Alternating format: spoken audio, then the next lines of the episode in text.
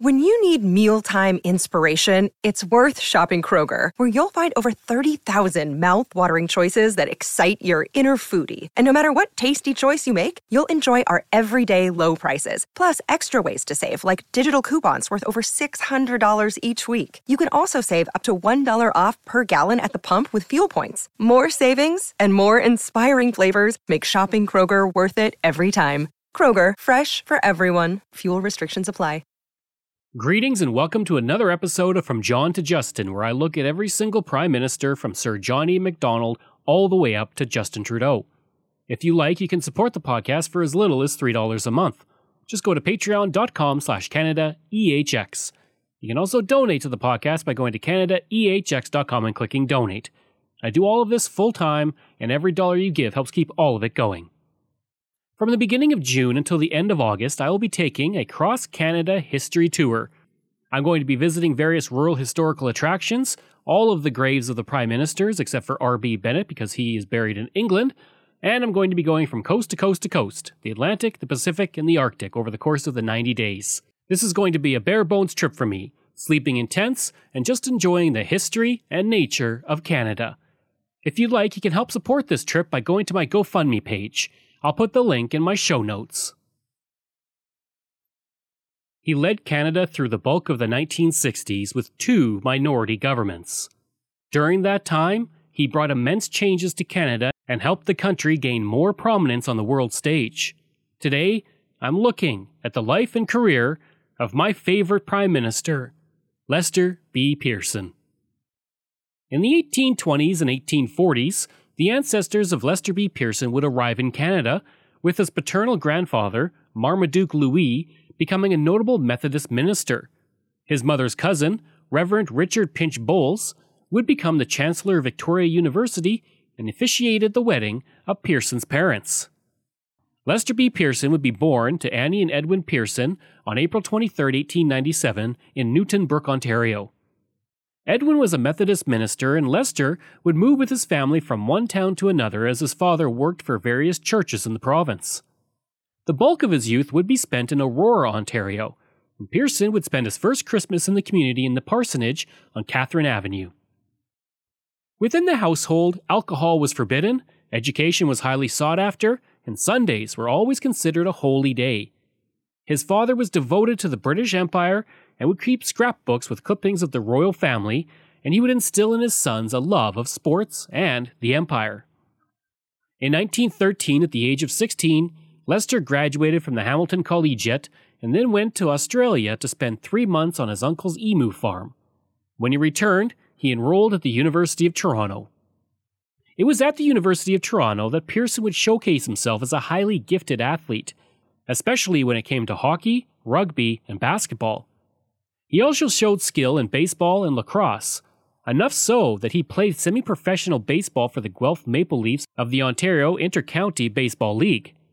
Pearson would say later in his life that if he'd not enlisted in the First World War, he likely would have made it into the major leagues.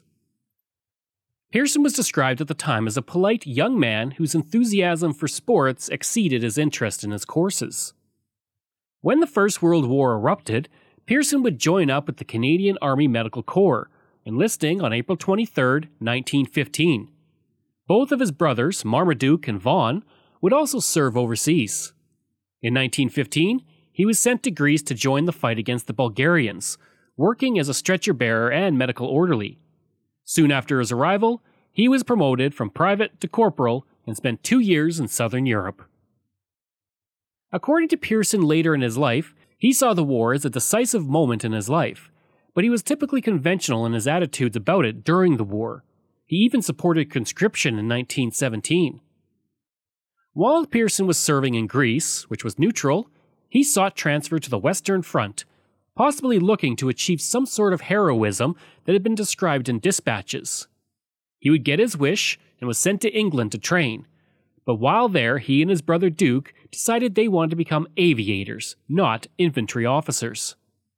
He would soon switch to the Royal Flying Corps, serving as a flying officer and earning the rank of lieutenant. He would learn to fly at Hendon, England, and survive to crash on his very first flight.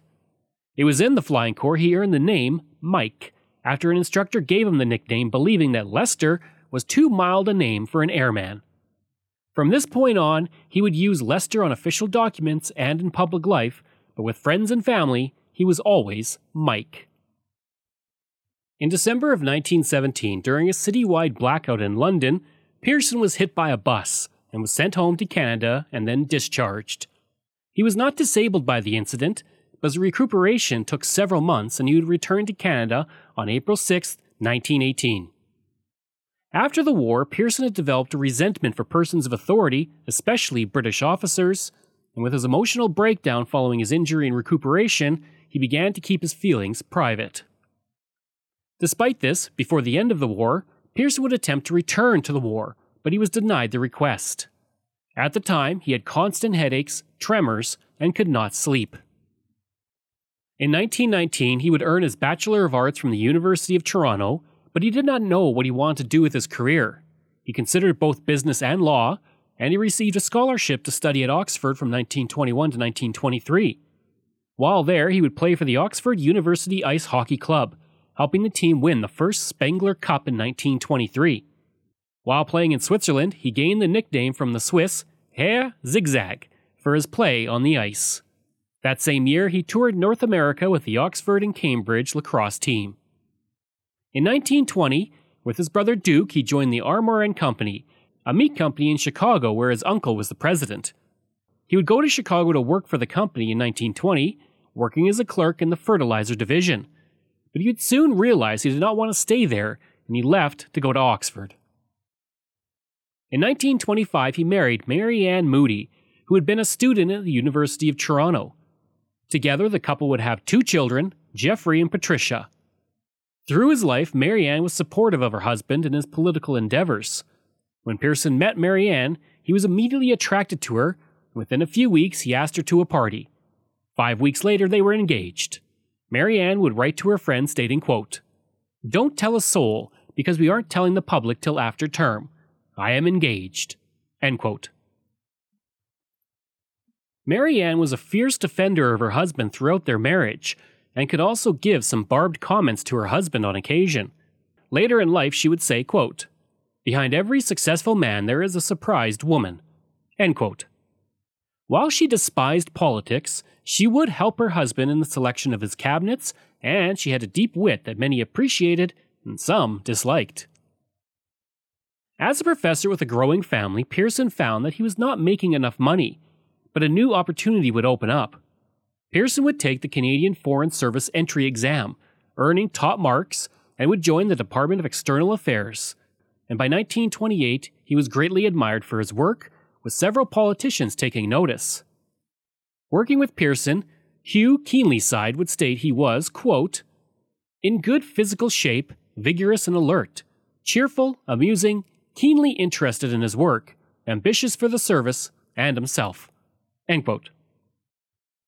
In 1930, Pearson would attend the London Naval Conference, as well as meetings of the League of Nations and the First World Conference on Disarmament in Geneva in 1932. Prime Minister R.B. Bennett would notice Pearson, and it was Bennett who appointed Pearson to two major government inquiries the 1931 Royal Commission on Grain Futures and the 1934 Royal Commission on Price Spreads. Due to his work on those commissions, Bennett saw to it that Pearson was recognized with the Most Excellent Order of the British Empire Award and given a bonus of $1,800 or $32,000 today. In 1935, Pearson was sent to London as the first Secretary of the Canadian High Commission. While there, he saw that the continent was drifting towards war, and this would influence him later in life to have a strong stance toward collective defense as a means to counter dictatorships. Things did not get off to a great start for Pearson, who put forward a proposal for sanctions against Italy for its invasion of Ethiopia in October. Prime Minister King was extremely angry about this proposal, but thankfully, Pearson escaped blame. While many, including King, would pursue appeasement with Hitler, Pearson felt this was the wrong approach, and he would write to a friend at the time, quote, If I am tempted to become cynical and isolationist, I think of Hitler screeching into the microphone, Jewish women and children in ditches on the Polish border, Goring, the genial ape man, and Goebbels, the evil imp, and then, whatever the British side may represent, the other does indeed stand for savagery and barbarism. When war broke out, Pearson would stay in England, but Marianne and the kids went to the safety of Canada. Pearson would serve in the role until 1942 when he coordinated military supply and refugee issues under Vincent Massey, a future Governor General. In his memoirs, Pearson related that he was hired by Sir William Stephenson in 1940, the Canadian Second World War spy master and the inspiration for James Bond, who hired Pearson to serve as a courier taking secret documents to Europe. Pearson returned to Canada but soon found himself on the move again, this time as the second in command at the Canadian Embassy in 1942 in Washington. Pearson was easygoing with a personal charm many liked, which gained him many friends both in the press and the department. He was also becoming a minor celebrity in the United States, and he would appear on a radio quiz program and became close with several major American journalists. In the United States, Pearson admired the Americans for their energy and creativity he liked President Roosevelt and his New Deal, and he especially enjoyed baseball games and going to Broadway musicals. In 1945, he was named as the Canadian ambassador to the United States, where he would attend the founding conference of the United Nations. In September of 1946, Pearson was named the Deputy Minister of External Affairs by Prime Minister Mackenzie King. In this role, he would promote the United Nations and a close and strong economic and political relationship with the United States and Britain. He was almost chosen as the first Secretary General of the United Nations, but the Soviets vetoed it. A few years later, in 1953, he was once again almost chosen as the Secretary General with 10 out of 11 votes from the Security Council, but the Soviet Union vetoed it once again. As a rising star, Prime Minister William Lyon Mackenzie King had attempted to recruit Pearson into the federal government, Pearson, though honored, always declined as he did not like the personal style or political methods of King. He would eventually go into federal politics, but only as the career of King was coming to an end. Pearson would say later in life, quote, I don't like the circus part of politics. It makes me blush. End quote. In 1948, King appointed Pearson as the Secretary of State for External Affairs, and Pearson became close with Louis Saint Laurent, with both knowing that King would soon be retiring. In his first election, Pearson took 56.4% of the vote in his riding of Algoma East. When St. Laurent became prime minister, he would give Pearson important political support for an innovative foreign policy. For Pearson, this was welcomed as he knew King was always wary of the enthusiasms that Pearson had and the tendency of Pearson to commit Canada to international agreements. Thanks to the work of Pearson, Canada would join the North Atlantic Treaty Organization in 1949. It was his hope that its existence would discourage any sort of aggression from the Soviet Union. Pearson was no fan of Soviet communism, often equating it with Nazism, and he would write, quote, We did not take very seriously the preposterous statements of the slightly ridiculous author of Mein Kampf. We preferred the friendly remarks of jolly old Goring at his hunting lodge. End quote. Pearson had known that Mein Kampf was the real agenda of Hitler, and he saw Stalin doing the same. He would say that Stalin's harsh statements, quote, form the basic dogma on which the policy of the USSR is inflexibly based, end quote. While he was not a fan of communism, he did not succumb to the anti communist hysteria of the United States. During the Red Scare in the early 1950s in America, Pearson would gain the anger of several prominent Americans when he supported Egerton Norman, a Canadian diplomat accused of being a communist agent. He also refused to allow the Soviet defector Igor Gouzenko to testify in the United States. He would refuse to fire Norman, which made J. Edgar Hoover of the FBI angry and suspicious of him. Colonel Robert McCormick, a friend of Hoover and the owner of the Chicago Tribune, would have his newspaper write that Pearson was, quote, the most dangerous man in the Western world. When the Korean War broke out in 1950, Pearson told journalists that he did not believe the UN or the Americans would intervene. Three days later, the United States decided to get into the war. Pearson was in support of this as he felt the Americans and the UN would call the bluff of the communists and strengthen the power of the UN. Originally, Canada was only going to send some ships, but Pearson urged more and Canada became a major player in the ground war in Korea. That same year, he pushed Canada to contribute to the Colombo Plan for Cooperative Economic Development in South and Southeast Asia, the first multilateral international development program. For Pearson, he saw international assistance as a powerful weapon against communism. Pearson believed that $100 million spent wisely on international economic assistance in the right places did more than spending $100 on weapons or armed defense. In 1969, he would say, quote, There is no greater threat to humanity, no greater danger to peace than that from two thirds of mankind remaining hungry, disillusioned, and desperate. Wretchedness and poverty in one part of the world, with the conflict and desperate hopelessness it creates, is bound to affect stability and progress in all other parts. In 1952, he served as the president of the UN General Assembly, where he criticized the Americans and their policies in Asia. After General Douglas MacArthur, the UN commander in Korea, spoke out against extending the war, Pearson decided that he needed to speak out against that. On April 10, 1951, he spoke in Toronto stating that the UN could not, quote, be the instrument of any one country, end quote. He also said that others had the right to criticize American policy. Later that day, Truman fired MacArthur. Pearson wanted to contain the communist expansion but he was not in favor of rolling back communism by going into countries, and he did not like the excesses on the international stage the Americans were showing.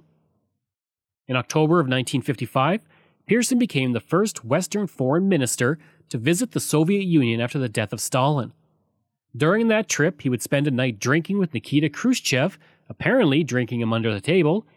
But despite this, he still did not think that the Soviet Union would become more benign on the world stage.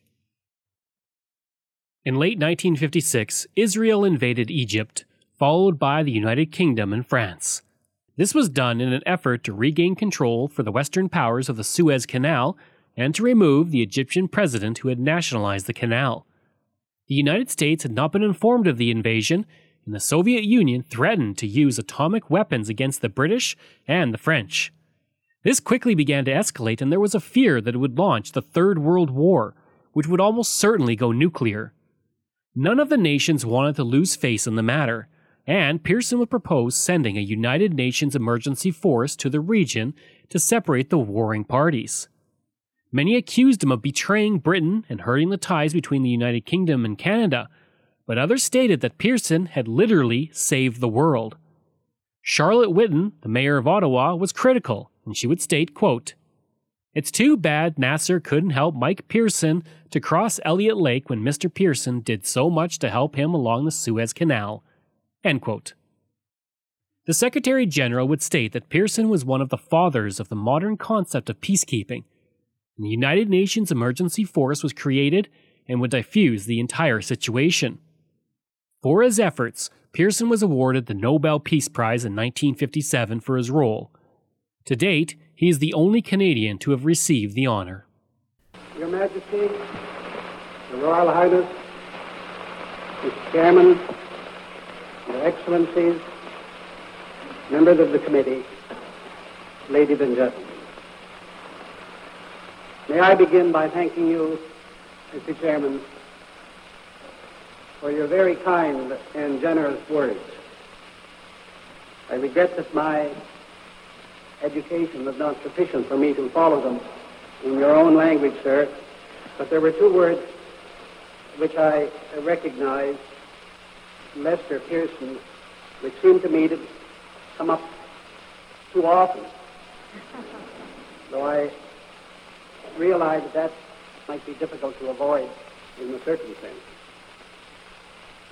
I'm very conscious of the fact this morning that I received an honor that cannot fail to arouse deep emotion in the heart of the recipient. My sense of pride and pleasure on this occasion is increased by the presence, the gracious presence here of His Majesty and Her Royal Highness, and by the fact, sir, that you have been able to preside over this occasion. I realize also that I share this honor with many friends and colleagues who have worked with me for the promotion of peace and good understanding between people. And I'm grateful for the opportunity, the special opportunity that I have been given to participate in that work Uh, as a representative of my country, Canada, whose people have, I think, shown their devotion in war and in peace to the ideal of peace. With the Suez Crisis and the Nobel Peace Prize, Pearson saw his fame increase across Canada. In 1957, John Diefenbaker would end 22 years of Liberal dominance in politics, and with that loss, Louis Saint Laurent decided to resign as leader of the Liberal Party, and Pearson was chosen at the Leadership Convention of 1958, defeating Paul Martin Sr. to become the leader of the party. Pearson was able to cruise to victory on the first ballot with 77.8% of the vote. The result of the ballot is as follows. The Reverend uh, Mr. Henderson won. Paul Martin, 305. L.B. Pearson, 1,074.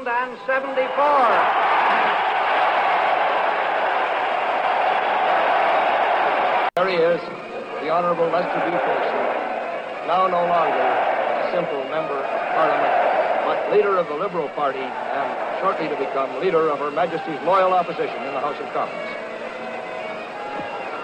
This is for the scores of photographers who are clustered around that rostrum. Everybody wants a picture of Mr. Pearson and Mr. Laurent together. Man without work is not a statistic. He's a challenge to society. He's a challenge that liberal governments have met and will meet.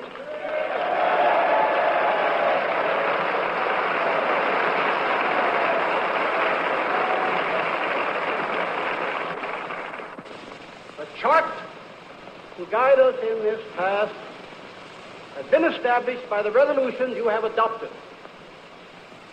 Our resolutions are indeed in startling and stimulating contrast to those at the last conservative convention, which were born in controversy and frustration, were misshapen and unattractive after birth,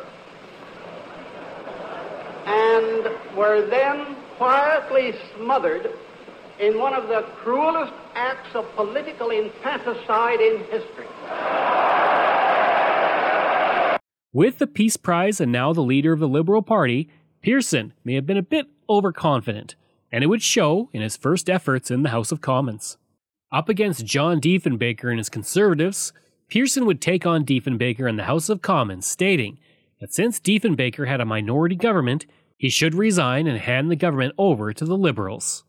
Pearson said in that speech, quote, I would be prepared, if called upon, to form a government of ending the Tory pause and getting this country back on the liberal highway of progress from which we have temporarily diverted. End quote. What followed was a two hour speech from Diefenbaker that completely obliterated Pearson in Parliament. Pearson would say that Diefenbaker tore him to shreds, and he knew that it was a mistake as soon as he started speaking.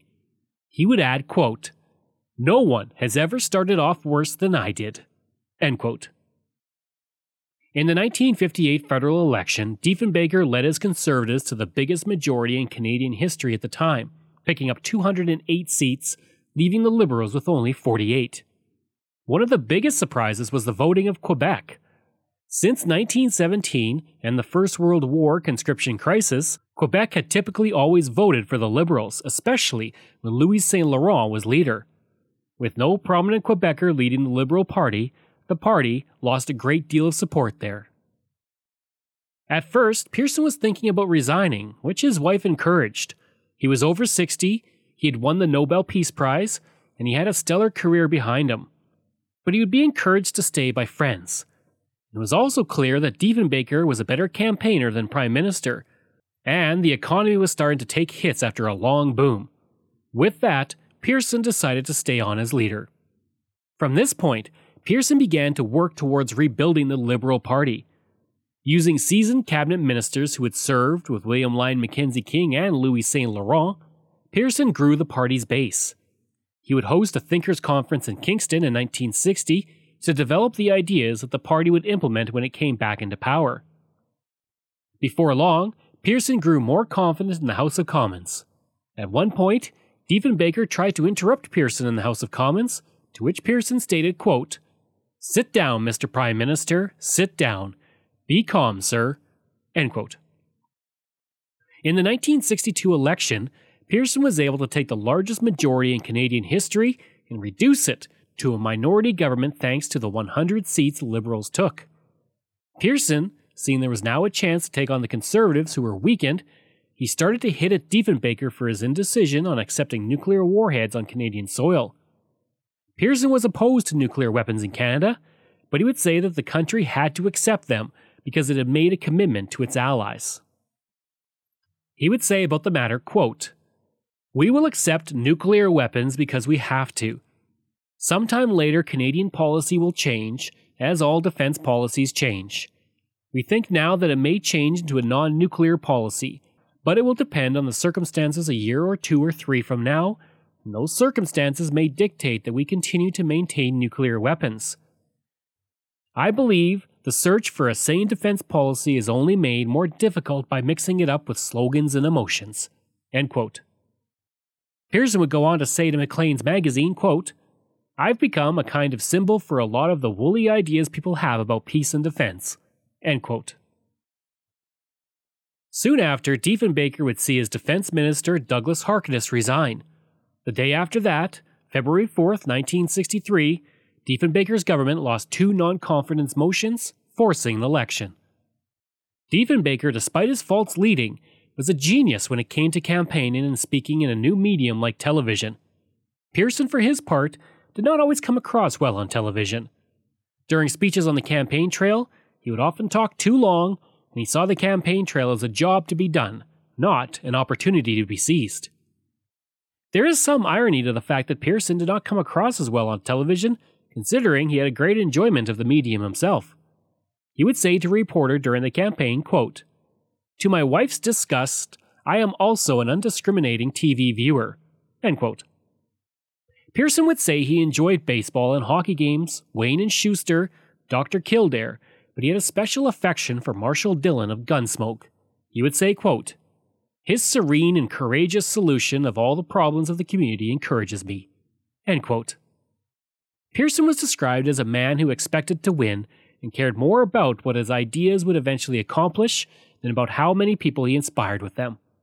One of his campaign workers would say, quote, Pearson is problem oriented. His ideas are not saleable. Some felt that Pearson, while a highly gifted diplomat, was not a great politician and he would respond, quote, I don't know what that means. It required some ability to rebuild the Liberal Party after what happened to it in 1958. Without being egotistical, I don't think that the rebuilding would have been done better by someone these people would call a good politician.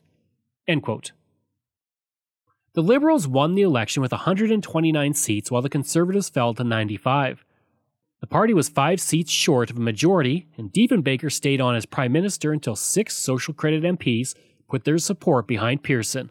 The election is over. Passions have been aroused. Controversies have been uh, aired, as is customary in a, in a general election. The time has come now to put aside the controversial aspect of this election and to do what we can for the good of our country to think only of our country at this time, to decide how best the government of this country can be carried on. As soon as the final result of this election is known, then it will be the responsibility of the Prime Minister and every other political leader to make a decision which is in the best interest of Canada, which is the only interest we serve. Thank you.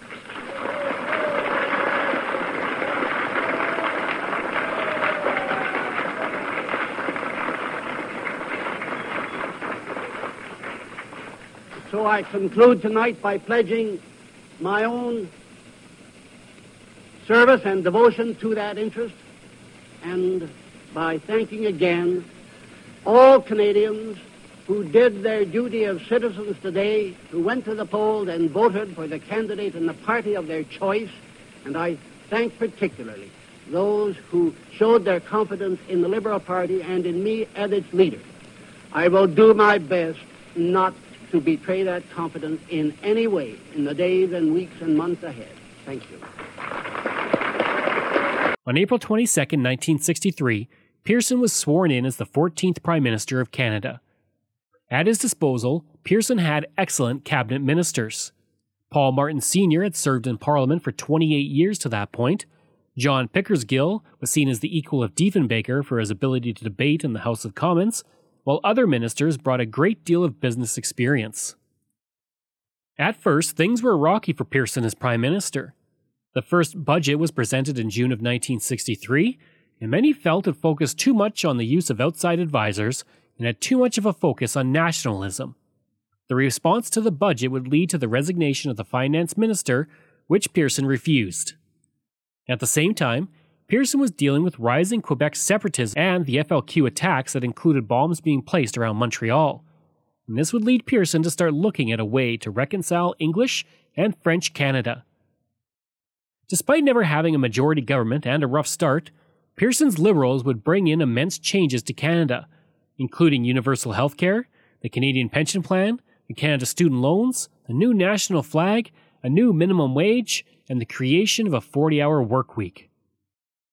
Along with the universal health care, which I did an episode on last year, so check it out on my website, www.canadaehx.com, the lasting legacy of this time is the Canadian flag that Pearson and the Liberals brought in in 1965. I did an episode on the Great Canadian Flag debate in February, so check that out as it goes into much greater detail. It's on my website. Pearson wanted Canada to have a flag that gave it a unique identity on the world stage, without having anything related to the French or British Empire. His original design was three maple leaves on a stem with two blue bars on either side. In order to win over his harshest critics, he went to the National Legion Convention in Winnipeg and spoke directly to veterans. At the meeting, he would wear his medals from the First World War to show the veterans that he was one of them. He could have easily chosen to speak at a liberal fundraiser, but he chose to speak in the Lion's Den, and he would win over many in the crowd to his cause. In January 1944, the Red Ensign came officially on the scene.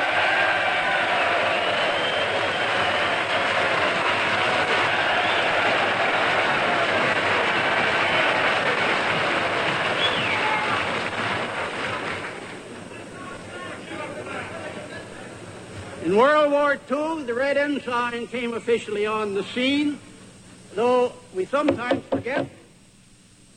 It's all right, Mr. Chairman, this is a veterans meeting.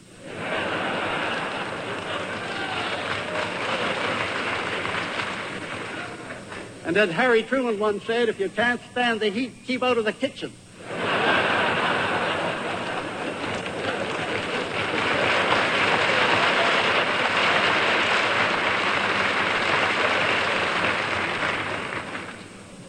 But we do sometimes forget the flag designated for the 1st Canadian Division, the 1st Canadian Forces overseas, and presented as such to General McNaughton on his departure from Canada for Europe was one with three joint red maple leaves predominant on it. And,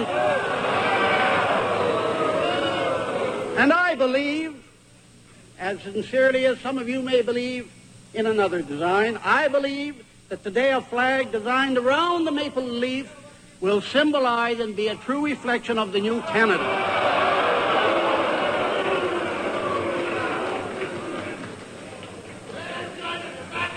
Today, today there are five million or more Canadians whose tradition is not inherited from the British Isles, but who are descendants of the original French founders of our country there are another five million or more who have come to Canada from other faraway lands whose heritage is neither British nor French. I believe that a Canadian flag as distinctive as the maple leaf in the Legion badge will bring them all closer. Bring all these Canadians closer to us of British stock and make us all better and more united Canadians. The Conservatives under Diefenbaker resisted the creation of a new flag with almost over the top fervor. Eventually, a committee was created, and through some great political maneuvering by the Liberals and other parties, the Canadian flag, made by George Stanley, was chosen. The debate over the flag would go for over 200 days, with Diefenbaker resisting against it every step of the way until one of his own MPs rebelled against the party line and invoked closure on the debate, allowing a vote to happen. The flag would be chosen and has now become an iconic flag that is easily recognizable around the world.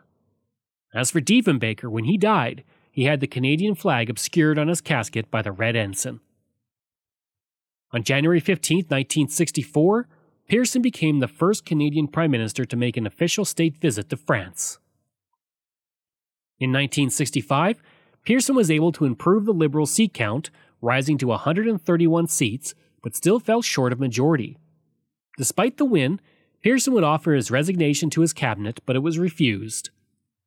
After the election, Pearson began to put extra emphasis on Quebec, and he would also see several prominent Quebec politicians rise in his party, including a man named Pierre Trudeau. Pearson would meet with President Lyndon Johnson in January of 1965 and he signed the Auto Pact, which eliminated the tariff on cars, trucks, parts, and accessories going over the border. This would be hugely beneficial for Canada and would lead to North America's economic integration.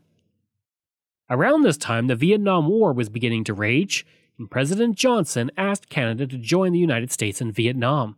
Pearson refused, and on April 2, 1965, he spoke at Temple University in Philadelphia, where he reportedly stated that there should be a pause in the bombing of North Vietnam so that a diplomatic solution could be found.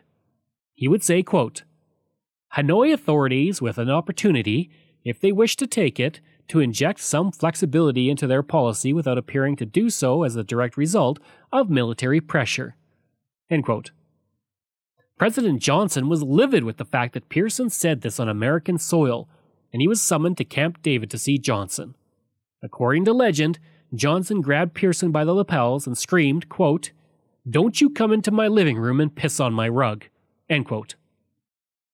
Pearson would later state that the meeting had started acrimoniously, but that it ended cordially. As Prime Minister, Pearson also started the Royal Commission on the Status of Women and the Royal Commission on Bilingualism and Biculturalism. These commissions would bring in changes to create legal equality for women and make Canada a bilingual nation. Pearson had wanted to be the last unilingual prime minister, and today, fluency in both French and English is an unofficial requirement for the prime minister. Pearson is also credited with creating the world's first race free immigration system, but it should be noted that Diefenbaker began the initial steps towards this and he should be given as much credit for it.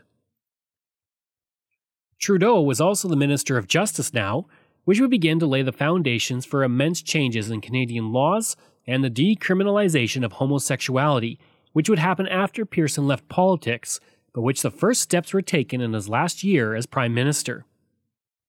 In 1966, Pearson put forward a motion in Parliament for the recognizing of God Save the Queen as the official, royal anthem and O Canada as the national anthem. While this was the start of an official recognizing of O Canada, it would not be until 1980 that it was made the official national anthem. In 1967, Pearson would oversee Canada's centennial celebrations, and he also saw the arrival of Expo 67. Both events helped push Canada's profile on the world stage and fostered immense national pride among Canadians. Expo 67 which I'll be doing an episode on eventually, didn't start off great when it came to construction, and Pearson would worry that the tight construction deadlines would not be reached. Nonetheless, he would be at the opening of Expo 67 on April 27th, and he would speak to the crowd saying, quote, The heading of an article about Expo in a recent issue of an American magazine referred to it as the Big Blast Up North. Certainly, Expo is going to be that and much more. Behind this big Canadian blast are achievements in planning, organization, and construction that are little short of miraculous. The men behind these achievements should be proud and happy.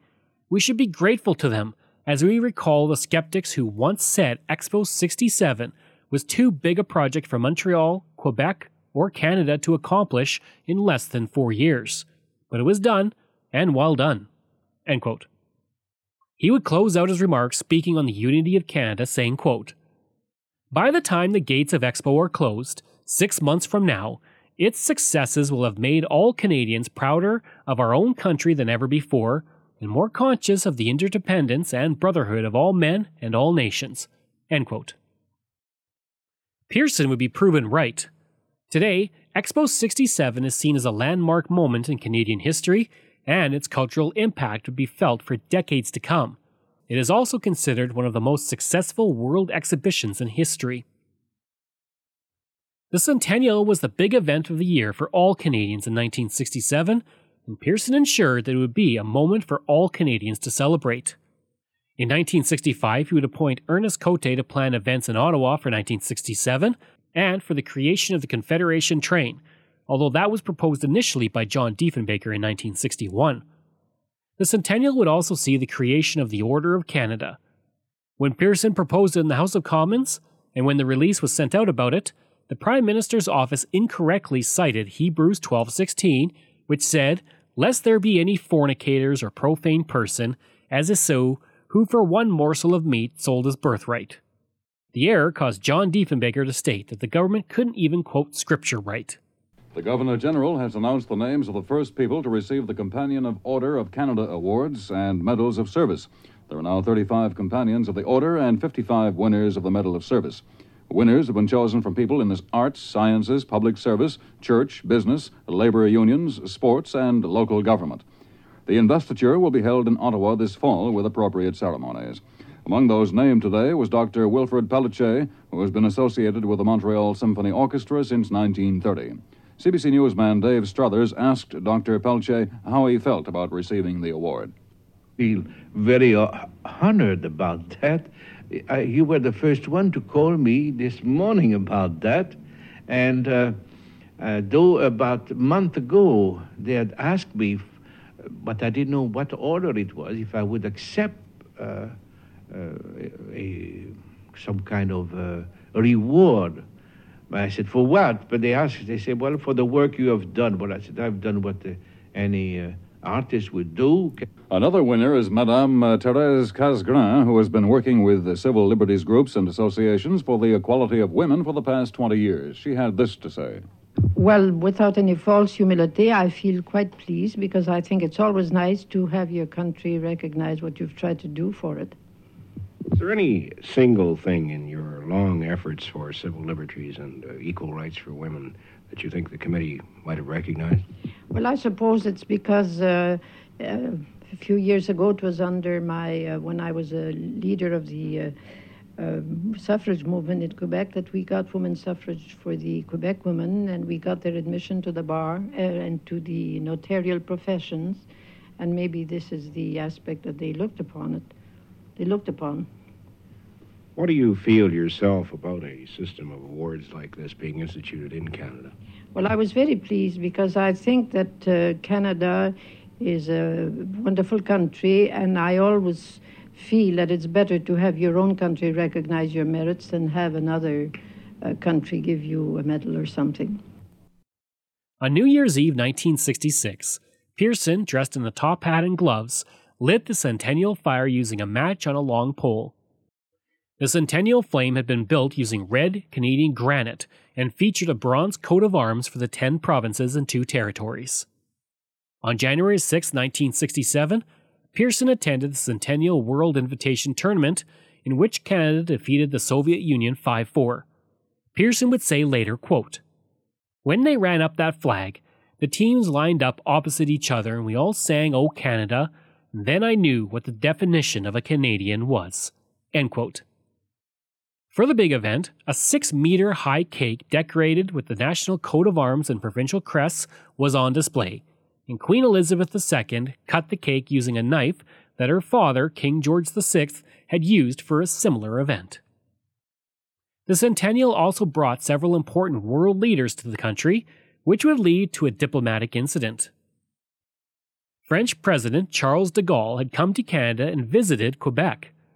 De Gaulle decided that he wanted to tour the country as the French traders did centuries ago, by boat, and he would begin the tour in Quebec.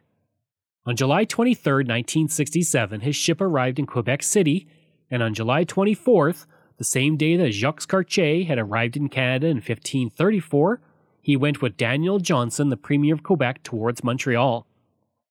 Along the way, 500,000 Quebecers saluted him, and he would make speeches at several towns along the way.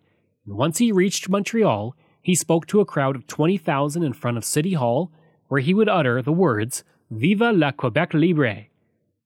The crowd went crazy for it, but the federal government and Pearson were left stunned. Pearson was enraged by this, especially given the role Canada played in liberating France during both world wars, and he would speak out against de Gaulle the next day, stating, quote, Canadians do not need to be liberated. Canada will remain united and will reject any effort to destroy her unity. He also stated that de Gaulle was no longer welcome in Canada, and de Gaulle would leave Canada, not visiting Ottawa. The Prime Minister's statement was postponed time after time this afternoon.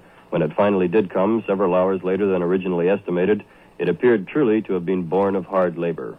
One official called it the most delicate and most important single decision any government has had to make in recent years.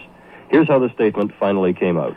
I am sure that Canadians in all parts of our country were pleased when the President of France received such a warm welcome in Quebec.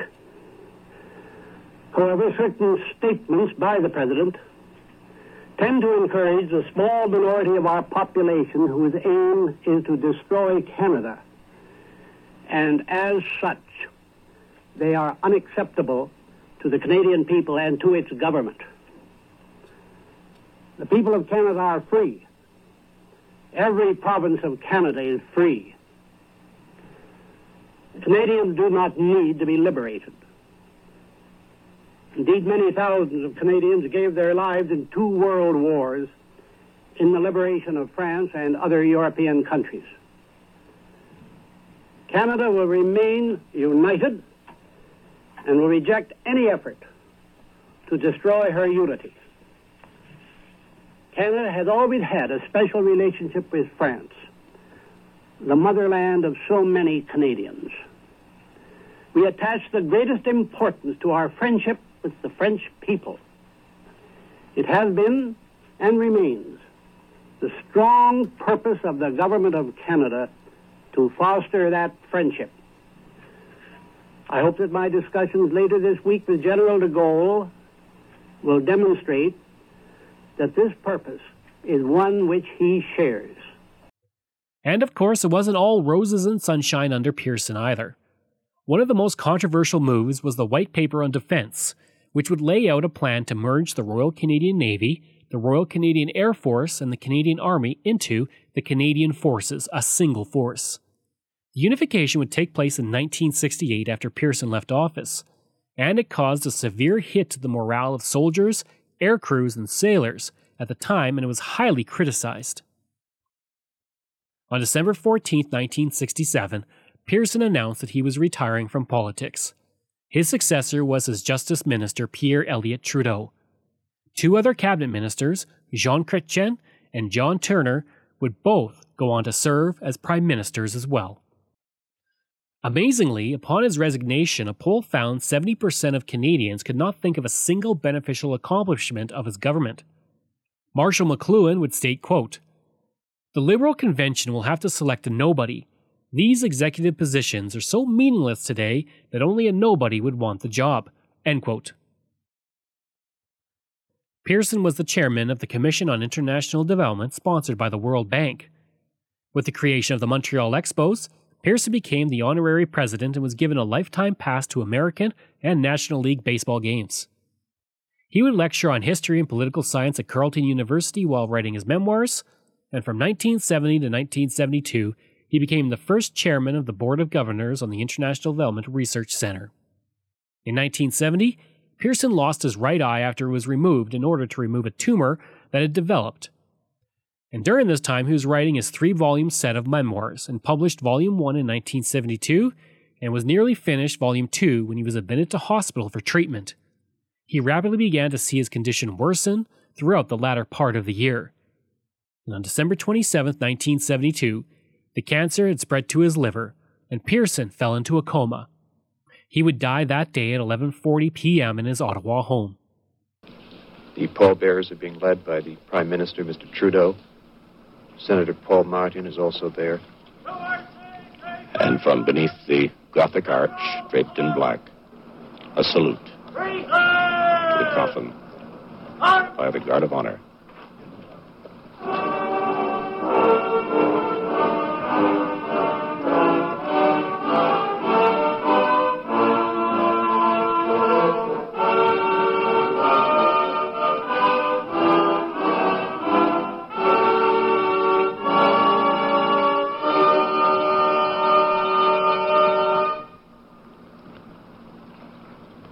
General salute accorded to Mr. Pearson as he leaves the Parliament buildings of Canada, the Centre Block, and the Hall of Honor for the last time. It's the bleakest of winter days here in Ottawa. Freezing rain has been falling since early this morning. Coffin in the hearse, ready for the procession to the church. Temperature close to 30. And the honorary pallbearers fall into place. It's interesting to speculate as we look out across at the military elements, the Guard of Honor. Of Mike Pearson's own military career and how what he saw and what he did influenced him for the rest of his life. In 1914, his friends were flocking to the colors, and in March, his older brother Duke enlisted. In his memoirs, 57 years later, he wrote, War, in all its hideousness, were destroyed. During his life, Pearson was heavily honored. He was the Canadian Press Newsmaker of the Year nine times more than anyone else until Pierre Trudeau surpassed him in 2000. The Pearson Medal of Peace was first awarded in 1979 by the United Nations. And in a survey of the top 20 prime ministers up till Jean Chrétien, Pearson placed sixth. In another survey of the best prime ministers since the Second World War, Pearson placed first, apparently by a landslide. Diefenbaker, the longtime rival of Pearson, finished sixth and received no first place votes. Time has only seemed to improve the image of Pearson in the eyes of historians and Canadians. By 2016, he was ranked the fourth greatest prime minister in Canadian history. In 2004, during a nationwide poll, CBC ranked Pearson as the sixth greatest Canadian in history, and only Tommy Douglas and Pierre Trudeau ranked higher than Pearson among politicians. Several locations are named for Pearson, including the Lester B. Pearson College, the Pearson Peacekeeping Center, as well as 12 schools. Mike's Place, the graduate student pub at Carleton University, was named for him in 1972, and the busiest airport in Canada is named for Pearson, called Toronto Pearson International Airport. Several buildings, parks, and roads are also named for Pearson. From 1971 to 2010, the best NHL player, as voted by the National Hockey League Players Association, was awarded the Lester B. Pearson Award before the name was changed to the Ted Lindsay Award. Pearson is also a member of the Sports Hall of Fame at the University of Toronto and the Canadian Baseball Hall of Fame. I hope you enjoyed that look at Lester B. Pearson, and if you did, please leave a rating and review. If you like, you can reach me through email at craig at canadaehx.com. You can also visit my website where you'll find hundreds of articles on Canada's history as well as all my podcast episodes. Just go to canadaehx.com. And don't forget you can support the podcast through Patreon. There are multiple tiers to choose from, all with great benefits. You can support the podcast for as little as $3 a month, just like all of these wonderful patrons have, and I apologize if I mispronounce any names. Randy McCallum, Diane Wade, Lorianne Kirby, Gary Dolovich, Nick Zinri, Shannon Marshall, Clinton Martinez, Dimitri Shove, Aaron O'Hara Myers, Robert Dunseith, Todd Casey, Catherine Roy, Luke S., J.P. Bear, Jason Hall, Phil Maynard, and Iris Gray. If you want, you can find me on Facebook. Just go to facebook.com slash Canadian History Ehx. You can find me on Twitter. My handle is Craig Baird, C R A I G B A I R D. And you can find me on Instagram. Just go to Bairdo37. Information comes from NobelPrize.org, Canadian Encyclopedia, Carleton University, Wikipedia, Biography, Archives Canada, Maclean's, virtualmuseum.ca, ipolitics.ca, Wheat Province Diamonds, Aurora, Its Beginnings, and the year Canadians lost their minds. Thanks. We'll see you again next time.